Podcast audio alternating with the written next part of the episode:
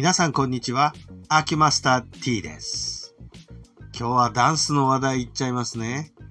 あの皆さんね、インドの映画の RRR って見ました？あの、遅ればせながら私見まして、えー、これね、ダンス流行ってんですよね。で、えっ、と、このダンス、インド映画のダンスって今までなんか、イメージとして、ストーリーと関係ないとこでなんか知らないけどみんなで踊ってるよねっていうような映画が多かったんですけど、この RRR に関しては、ストーリーにすごいこう、関係ある感じのダンスをこう、適切な場面で入れてるっていう点でね、今までの概念をかなり覆されると思いますよ。で、これね、ストーリーもよく練られてるし、CG もすごいし、アクションもすごいと。これはね、まあ、インド映画、やっぱりすごいな。これからはボリウッドだなっていう感じですよね。ボリウッドわかりますよね。ハリウッドに対して、ボンベイで作ってるからボリウッドっていうやつですね。あのー、ダンスね、いや、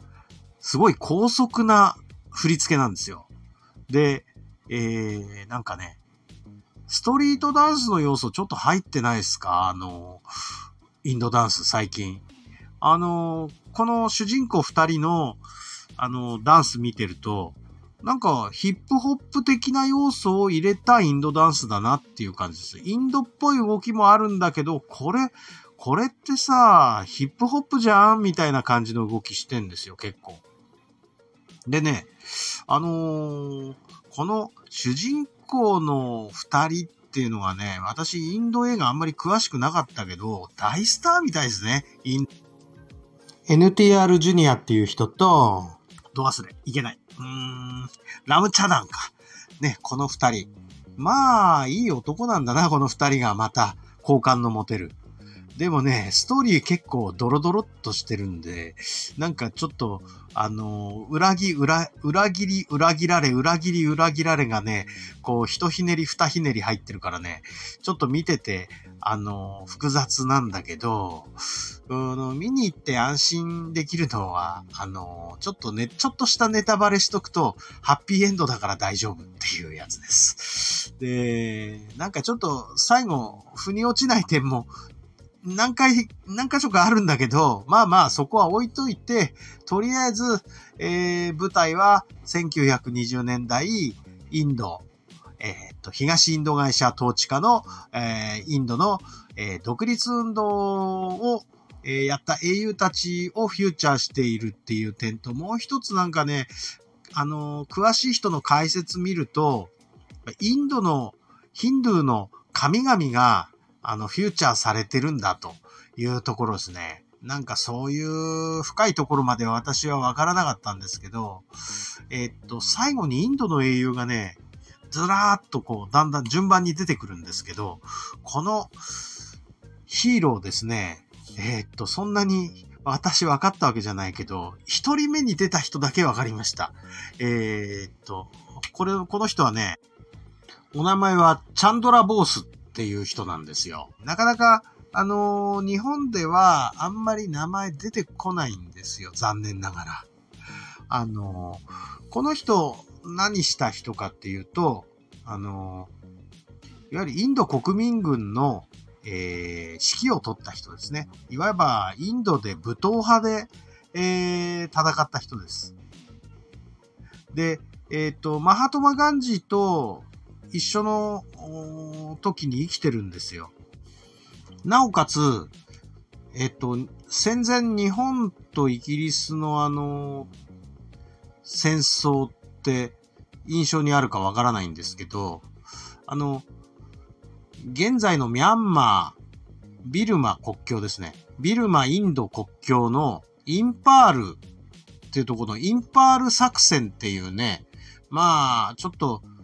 えー、旧日本軍としては、あの、すごい失敗だったんじゃないかっていうことで、だいぶ批判される戦いなんですけど、そこのインパール作戦で、日本軍と一緒にイギリス軍と戦ったのがこのチャンドラ・ボースなんですよね。で、チャンドラ・ボースっていう人は、あの、そうやって日本軍と一緒に、あの、インドの独立を武闘派として果たそうとした人で、実はこの人がね、その映画の最後のところに出てくるということが、一つ、インド人の意識ってそうなんだねっていうところをちょっと感じる次第なんですね。で、そのインド独立の、えー、まあ、英雄の中にっていうか、そのインド歴代の英雄の中に、ちなみにマハトマ・ガンジーが出てこないという、日本人にとっては意外な感じかもしれませんが、やっぱり、ちょっとね、この RRR っていう映画自体が結構戦う場面多いので、戦ってない人はフューチャーされないんだなっていう、そういう印象を受けました。ね時はね、かなりやっぱり今、インドに注目集まってますよ。まずなんて言ったって世界一の人口はインドになりましたからね。えー、中国抜いちゃったんですよ。で、日本にとってはね、あの、クワッドっていう、いわゆる日米合意の、あの、同盟の、えー、一角になりましたし、で、インド市場っていうのはものすごい魅力的で、日本の企業で言えば一番早く行ってたのは多分鈴木自動車あたりが、あの、インドで車生産してますよね。まあ、あとね、イギリスの出生がインド系だったりとか、ね。あのあと、アメリカのあの、副大統領もインド系の根血ですわね。えー、ってなわけで、なんかこう、あのなんとなく、インドっていう国が身近にでもないですけど、徐々に注目されつつあるってことですね。えー、と、まあ、途上国みたいな、あと扱いをずっと受けてましたけど、意外と、その裏で、だいぶ工業化が進んできて、あ、そうそう、あのー、あの人もそうですよね。あのー、今のマイクロソフトの社長も、えー、インドの方でしたよね、確か。もうね、インドの方ね、寝室目目まぐるしいんですよ、最近。いやー、本当にね、あのー、あとね、ちょっと余談になるっていうか、インドと直接関係してるってちょっと言えないかもしれないけど、YouTube でですね、えー、っと、そのインド映画の数々を、えー、っと、ほとんどコピーしてるんだけど、コピーしてるんだけど、コミカルにコピーしている方がいるんですよね。えー、ヒロムさんっていう人だと思うんですけど、チャンネルはヒロムニエルって、あのー、ローマ字で、えー、検索すれば出てくると思うんだけど、数々のインド映画をですね、えー、ちょっとパロディも加えながら作ってらっしゃって、これがね、めっちゃ面白いのね。こればっかり見てます。あの、ヒロムニエルの、あの、YouTube ですね。あの、まあ、多分ね、真面目にやれば、ほぼほぼ完コピできるんだと思うんですよ。そのジュニア NTR とラムチャダンの、あの、ダンスね。ほとんど完コピしてますから、彼は。で、そこにね、お兄さんやら、お姉ちゃんやら、嫁さんやら、みんな巻き込んで、あ、めいっ子まで巻き込んで、あの、さ、ビデオを作ってるんですね。ビデオじゃない、動画って言ったらいいんですね。YouTube だから。これね、めっちゃ面白いです。あの、あの、なの久しぶりに YouTube で笑えました。えー、っと、これおすすめね。あとね、まあ、インド文化といえば、うちの田舎、昔からね、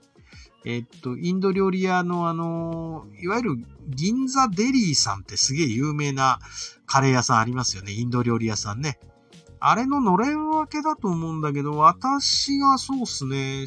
私がその店知ってんの小学生ぐらいですから、もう50年近くやってらっしゃるのかな。あの、その、やっぱり、インドカレーのお店がね、美味しくてね、私ね、あの、田舎帰るたびにそこ行って食べてるんですけど、名前はもう、あの、銀座デリーと同じデリーっていう名前なんですけどね。いやー、機会があれば、あれは一応、あの、うちの田舎の、まあ、富山なんですけど、富山グルメの一角の一つだと思います。富山でインド料理？ってちょっと思うかもしれないんですけどね。あ、すんません。ちょっと余談になりました。じゃあ、今日はこの辺で。失礼します。